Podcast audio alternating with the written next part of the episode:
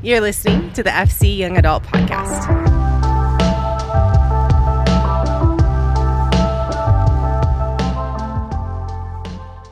What's good, you guys? Hope that you are well.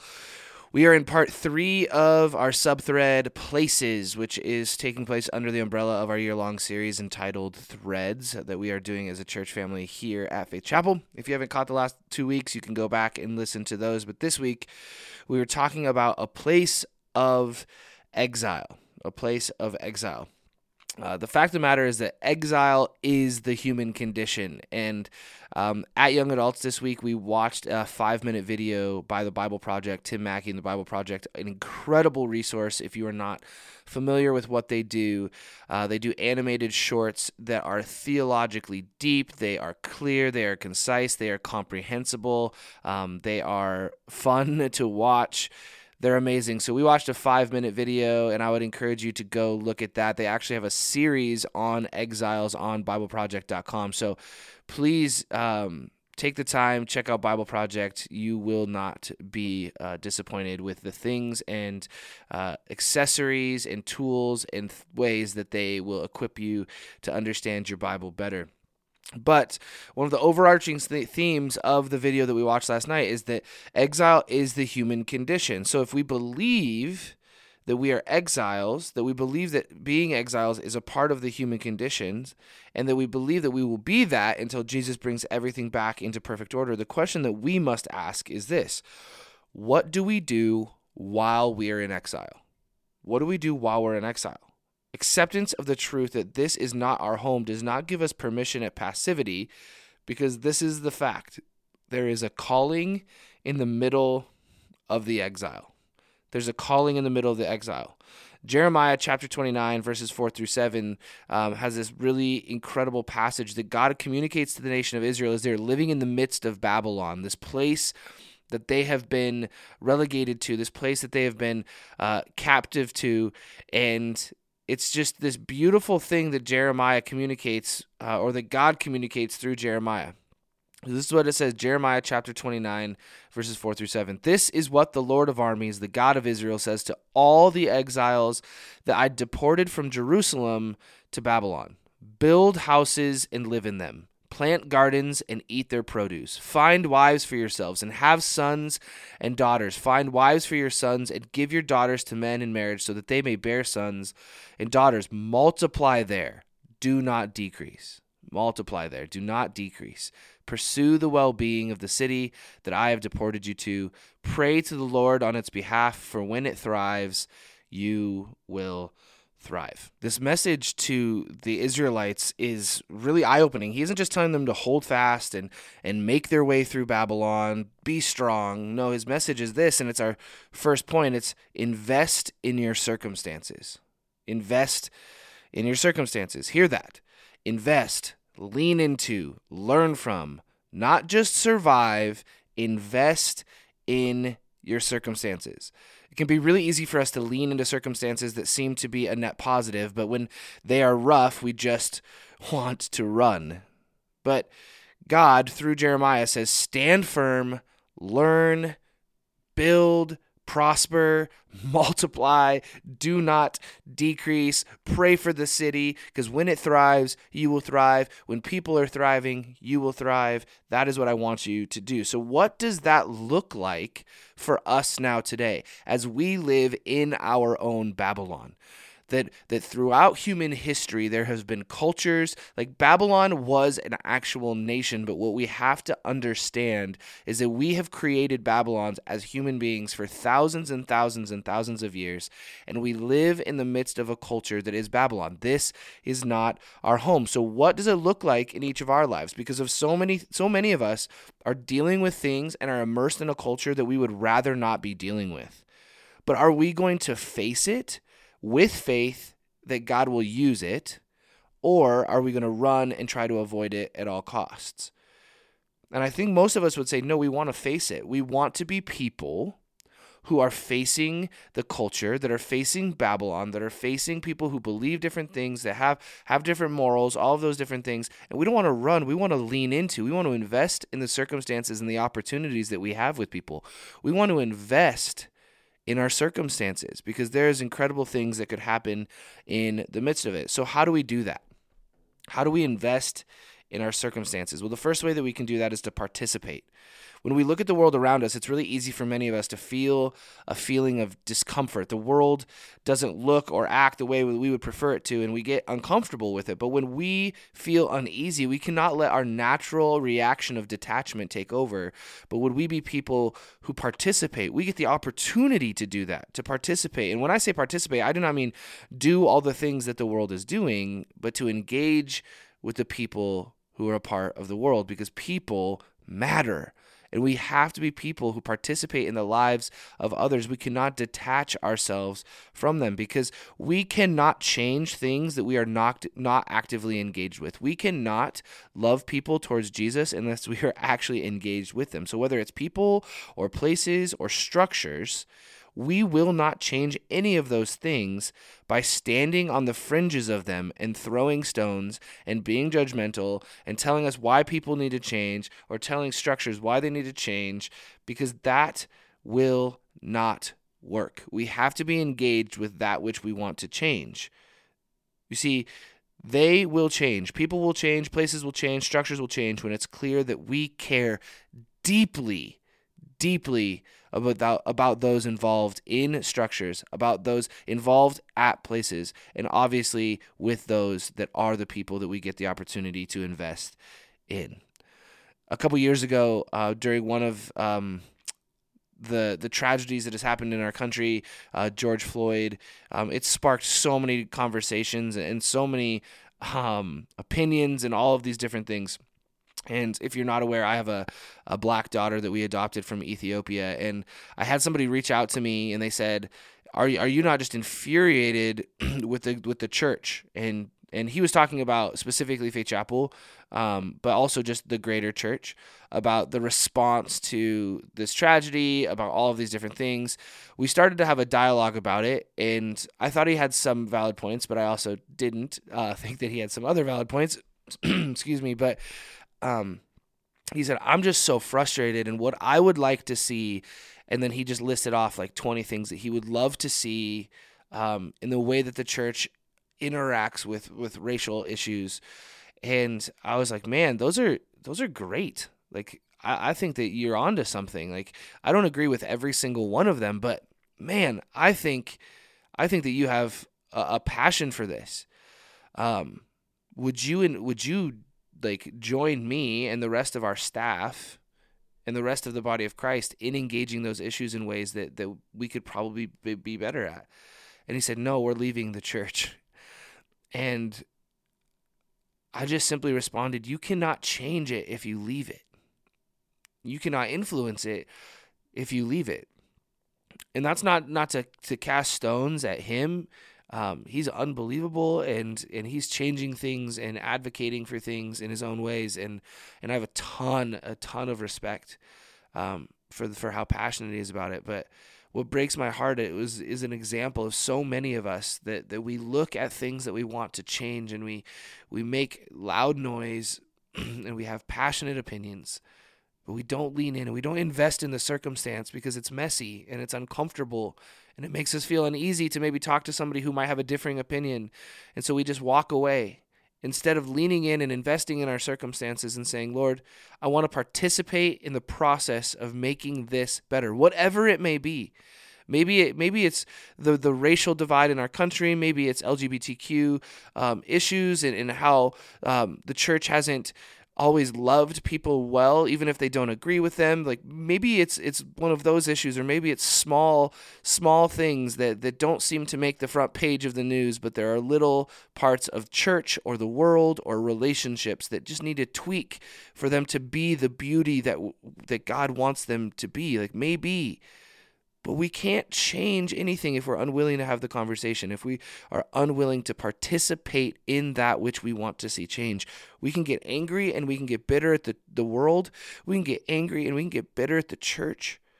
Or we can move towards that which we see is broken and work in tandem with Jesus to say, How do we do this better? How do we do this better? How do we love better? How do we how do we make sure people know that Jesus loves them desperately because what we're doing right now is not working.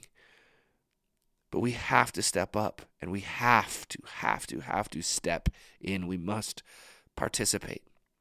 Secondly, how do we invest in our circumstances? We pursue. While we're in exile, while we are participating, let us never forget to pursue the one that is our forever home, and that is Jesus and Jesus alone. Paul, in his letter to the church in Philippi, says this in Philippians chapter 3, verses 7 through 10. He says, But everything that was a gain to me, I've considered to be a loss because of Christ. More than that, I also consider everything to be a loss in view of the surpassing value of knowing Christ Jesus my Lord. Because of him, I have suffered the loss of all things and consider them as dung, so that I may gain Christ and be found in him, not having a righteousness of my own from the law, but only one that is through faith in Christ, the righteousness from God based on my faith. My goal is to know him and the power of his resurrection and the fellowship of his sufferings, being conformed to his death. The followers of the church in Philippi, including Paul, were immersed in a culture that was counter to the teaching of Jesus. They knew what it was to be exiles. They were living in Rome. They were living in Babylon. Rome was their Babylon. And in this passage, Paul is simply stating, I'm going to pursue Jesus over what the world is telling me to pursue. I'm going to pursue Jesus over what Roman culture is telling me to pursue. What the enemy is trying to get me to pursue. I want to focus on what Jesus is calling me to pursue. And that is the tension that we have to deal with every day, too, today. And we have to ask ourselves the question are we willing to focus on Jesus and his calling over the pull of the world? You see, participation in the world should not come at the cost of our pursuit of Jesus. Our pursuit of Jesus, our healthy pursuit of Jesus, should create a healthy participation in the world. If we are pursuing Jesus well and we are laser focused on what he wants for us, we will be able to participate in the world around us in a really healthy way. The third way that we invest in our circumstances is that we submit. The truth is that a huge part of pursuing Jesus is submitting to his will for our lives. And it can be incredibly easy to stray from God in seasons of exile because while exile is the human condition, we also experience little exiles through seasons, through broken relationships, through church hurt, through relational hurt, whatever it may be. We don't always understand why we are experiencing exile. I think that, that most of us, especially if we consider ourselves followers of Jesus, can look at the narrative of Scripture and say, okay, I understand why we experience exile as a human condition. Like adam and eve exiled from the garden israelites exiled from from um, the promised land because of their disobedience to the calling that god had on our lives. And that is just there's been this trickle down effect for generations and generations and generations. That's why we're experiencing this this overarching human condition of exile. But then we have these little things that happen in our lives where we feel more detached or we feel more separated or more broken, and we feel this physical, tangible thing that would be exile in our own lives, whether it's relationally or vocationally or spiritually. And we don't always understand why we're experiencing that exile, but we can always know who will bring us back to center, who will get us back on track. And that person is Jesus. Is that no matter what the exile is, whether it's the overarching human condition or it's a little exile that we are feeling tangibly in our lives, Jesus is the way out of exile. Jesus is the way out of exile. You see, we live a life of submission because Jesus himself did it. Paul, in a, a previous chapter in Philippians, Philippians chapter 2, says this adopt the same attitude as that of Christ Jesus, who existed in the form of God, did not consider equality with God as something to be exploited. Instead, he emptied himself by assuming the form of a servant, taking in on the likeness of humanity, and when he had come as a man, he humbled himself by becoming obedient to the point of death, even to death on a cross. For this reason, God highly exalted him and gave him the name that is above every name. Would we be people who consider faithful obedience to Christ as a driving force in our lives, both individually and collectively? That everyone that we encounter would know that our obedience and submission to Jesus causes us to love deeply and causes us to love widely. Our love is not shallow. We have too many conversations with people too many conversations with people on a weekly basis that say, I have acquaintances, but I don't really have friends. People do not want to go deep. They don't want to get into the nitty gritty and talk about vulnerable things that are happening right now. Not things that happened 10 years ago or 15 years ago, but things that are happening right now. Would we be people who refuse to have shallow relationships, but that, that have relationships that go deep? And are impactful and are vulnerable and are really authentic. And then would we love widely? Not just a, a, a love that is for the people who agree with us, not just with the people who have the same political stances that we have, not just the people who, who have the same views on all of these different issues or the same denomination or, or even the same religion. Would we be people who refuse to look at the world and say, My love is only for this section? But would we be people who love widely? Widely that every single person we look at and say, that is a child of God, a creation that is loved by my Creator, and therefore I will love them too. Would we love deeply and widely? And the fourth way that we invest in our circumstances is by responding. The question is, how do we respond in exile? Overall, and in those seasons where exile feels a little bit more prevalent. It's more tangible. Those those little things with through broken relationships or whatever it may be that we feel a little bit more disconnected than we usually do. If we're honest, participation, pursuit, and submission, those are all responses, but I think it's worth asking this overarching question. When the world watches us, how are we responding to the fact that we are exiles in Babylon? Because if we consider ourselves followers of Jesus, the world is watching. They were watching us. They were watching for hypocrisy. They were watching uh, for backtalk. They were watching for judgment. They're, they're, they're, they are watching. So, how are we responding? If, if we believe that the world is not our home, that it's broken, can we also believe that we are too? And in that response, we would say we have a desperate need for a Savior. Are we willing to let ourselves do everything in our power to love the world into the presence of Jesus because we understand that Jesus changes everything. So, can we be people who communicate the love of Jesus deeply and widely in the way that we respond to exile? There there tends to be this this belief that there's only two options when it comes to living in Babylon or living in a culture that we don't agree with, and that is either to, to just lean into it, buy into it, and just say, you know, we're just gonna be like everybody else, or to be combative and be so against it that we create these harsh lines that create an unloving posture towards the world around us. But there is a third way. There is a way for us to hold to our values and the fact that Jesus is king and still be involved in the world. That is the third way. That we can tell people you you vote for whatever Babylonian king you want to rule the country. You you vote for whatever thing that you want. But I'm going to look at Jesus and I'm going to say you are the driving force in my life. That that my allegiance is not to a group of people. My allegiance is not to a flag. My allegiance is to a king and a king only. I get to live, you get to live in a world that has a ton of opportunity to show people the love of Jesus. We can be in it, but not be of it. I love a passage that's found in 1 Peter chapter 2. Peter's talking to, to the church in Rome and he's saying, Dear friends, I urge you, as strangers and exiles, to abstain from sinful desires that wage war against the soul. Conduct yourselves honorably among the Gentiles, honorably among the world honoring, honoringly, honorably among Babylon. So what? So that when they slander you as evildoers, they will observe your good works and they will glorify God on the day he visits. Submit to every human authority because of the Lord, whether to the emperor or the supreme authority or to governors as those sent out by him to punish those who do what is evil and praise those who do what is good. For it is God's will that you silence the ignorance of foolish people by doing good. People are going to look at you as a follower of Jesus and they're going to accuse you of a thousand different things. And some of those things aren't because of what you did, but because of what somebody else in another church across the country, whatever may may have happened. But it's God's will that we silence the ignorance of foolish people because we are doing good, because we are participating and we are engaging and we are pursuing and we are not running from and we are not detaching, but we are immersed in the world as exiles in Babylon, showing people the love of Jesus. Paul ends with this submit as free people not using your freedom as a cover up for evil, but as God's slaves, God's servants. That we would be people who are saying, No, I am submitted.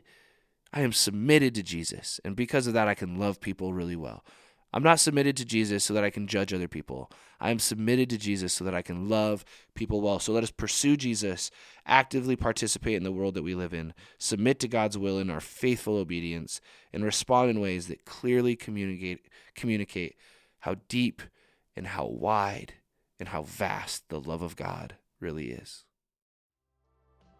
Thank you for listening to the FC Young Adult Podcast. If you are in the Billings area, we would love to see you at our in person gatherings on Tuesday nights at 7 p.m. If you're unable to attend in person, there are always ways to engage online. Follow along through Instagram at faithchapel.ya or find our ministry page at faithchapel.cc. You are loved.